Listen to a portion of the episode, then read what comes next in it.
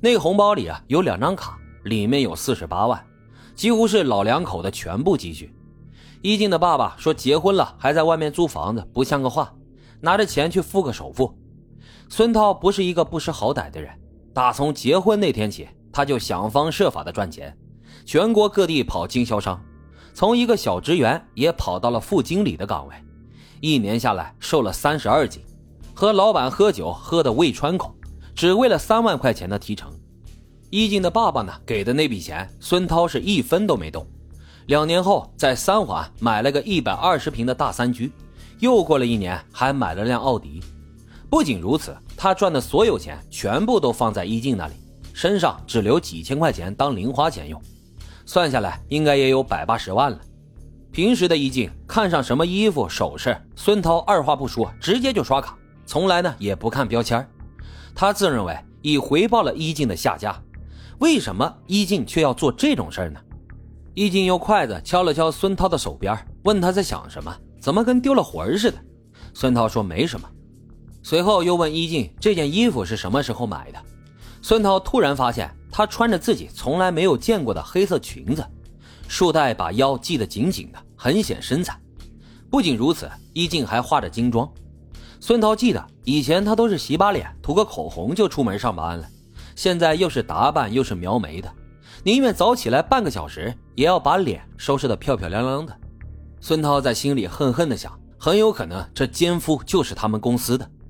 一静说是前几天买的，随后又问孙涛又发什么奖金，随后吃了口菜，想把话题岔开。孙涛问跟谁一起买的，一静告诉他跟李雪。孙涛又问是哪天买的，一静察觉到孙涛的穷追不舍，皱着眉头就站起来说：“你是不是警察审查犯人呢？到底想问什么？”孙涛连忙笑笑说：“这件衣服太适合你了，把你衬得像明星，应该多买几件换着穿。”一静转怒为笑。用指甲掐了孙涛一下，让他去结账。回到家已经快十点钟了，他们轮流洗完澡。一静呢躺在床上玩手机，想到那张照片，孙涛突然心血来潮，把一静压住，脱她的睡衣。一静用手抵住孙涛，说：“太晚了，他好累，明天呢还得早起。”孙涛表示明天自己送他出去。一静说：“再等两天。”孙涛懒得搭理他，脱掉了他的上衣，又开始扯他的裤子。不知道是不是孙涛的动作太粗暴，一静用力的踢了他一脚，说他烦不烦？孙涛牙齿咬得咯咯作响，但是没有发作。他穿好衣服，走到了窗边，开始抽烟。估计啊是觉得自己做的太过分了。一静揉了揉大腿，带着撒娇的口吻说：“你弄疼我了。”孙涛知道这女人的心思已经不在自己个人，已经不在自个儿身上了。他拿着烟灰缸就去客厅，开始筹划他并不情愿的计划。在社会上混了这么久，孙涛懂得一个道理：无论是遭遇到幸福还是不幸，都要先学会忍耐，谋定而后动，才能做出最有利于自己的举动。首要的事情就是先找出一静出轨的更多证据，还要找到那个奸夫，最好是捉奸在床，这样一静就无话可说了。然后想个办法把放在一静手上的钱给弄回来，这些都是自己的血汗钱，不能便宜他和那个奸夫。最后再好好的出这口恶气，一定得想个解气的法子。孙涛想把这张照片发到网上，让一静变成网红，但是又觉得不太好，这样自己也会跟着丢脸。谁都知道他戴了绿帽子，要不就找个有性病的小姐，让他去勾引那个奸夫，让他们都得病。可以考虑，但实施起来会很麻烦。孙涛就像一条吐着信子的毒蛇，在黑暗的空间里，内心的恶毒在张牙舞爪。星期五的上午，孙涛找了个私家侦探，说穿了呢，也就是个盯梢的，给他八千块钱，让他跟踪易静，汇报行程。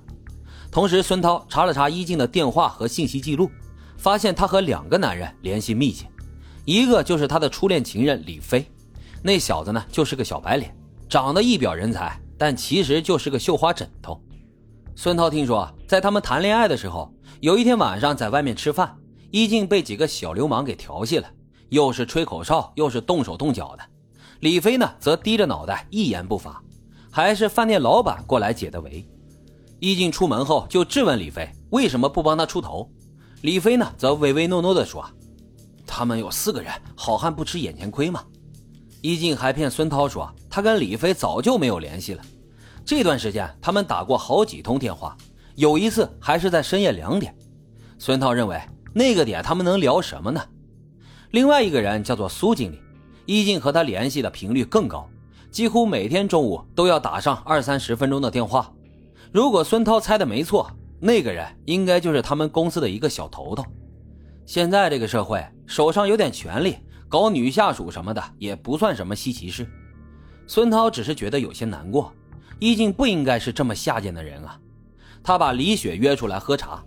李雪呢，跟易静是好多年的朋友，大学在一个宿舍，毕业了又在一个公司。孙涛和易静结婚时，李雪还是伴娘。如果易静有什么反常的地方，李雪应该能够感觉得到。